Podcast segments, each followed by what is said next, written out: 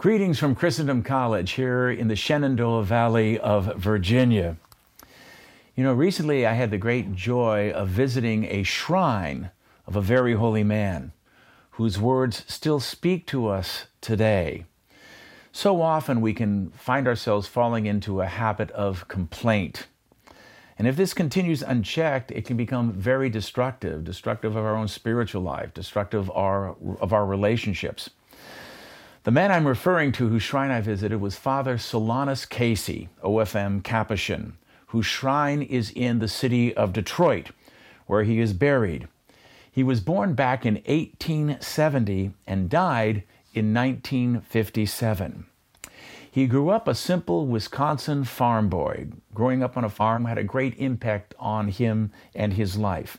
His parents were simple and humble Irish immigrants. He was the sixth of 16 children. Imagine growing up in a family with 16 children in it. Amazing. Three of the Casey brothers went on to become priests of the Catholic Church. Now, after many trials, Solanus Casey entered the Capuchins at the age of 26. He struggled very much academically. He was taught by German professors, but was finally ordained in 1904 but back at that time, he was ordained as, quote, a simple priest. Now, a simple priest was one who didn't do well academically, so it meant he could not hear confessions and he could not preach at Mass. He was a very humble man. At the age of 36, he served as doorkeeper and also as sacristan. He served in this capacity in the city of New York and also in Detroit as well. But his humility, his joy, his incredible spiritual wisdom and insights, and great sense of humor attracted countless souls to him. Word spread everywhere of this very holy doorkeeper. He was a great listener and a man of deep prayer.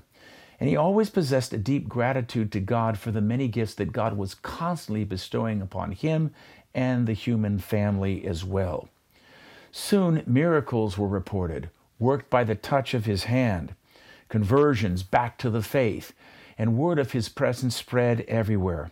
People flocked to see him for advice and for counsel, this simple doorman. Towards the end of his life, it was said that he took only five hours of sleep every night, so busy was he with the concerns for other people. And that took a toll. Finally, after a life of incredible heroic labor, on July 31st in 1957, he sat up in a hospital bed. He was now 86 years old, and he stretched out his arms as if he was on a cross, and he cried out, I give my soul to Jesus Christ. Those were his final words. He fell back in bed and expired. He was declared venerable by St. John Paul II in 1995 and declared blessed by Pope Francis in 2017, and a remarkable man for our times because of his humor and his humility and his deep Catholic faith. Particularly, I'd like to share with you today some of his words that he spoke, exhorting us all to have a spirit in our heart of gratitude, deep thanksgiving.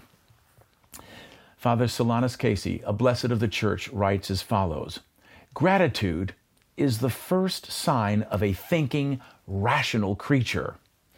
Poor humanity's sorrow, ingratitude. Humanity's outstanding weakness seems to be a thoughtless want of appreciation for the uncountable blessings by which Almighty God is always surrounding it. How little it is possible for poor mortals that we are to appreciate as we ought or to be properly grateful to God and our benefactors this side of heaven. And he continues, How wonderful are all God's designs for all who confide in him. How fortunate and how humbly grateful we ought to be. To know is to appreciate. God Himself can be appreciated and loved only inasmuch as much as He is known. Rightly ordered, Charity is that I should never forget that the primary purpose of my creation and existence as a rational creature is to recognize and know, to appreciate and to love with an intelligent, personal, and grateful love, my God, my Creator, my Redeemer, and my Sanctifier. Thanks be to God for all his hidden designs, as well as for those we, those we praise as manifestations of his mercy. Thanks be to the good God for all things. His ways, like all his works, are so deep, so divine. End quote. These are words which we certainly can all take to heart. Blessed Solanus Casey, pray for us. Thanks for being with us today, and may God bless you.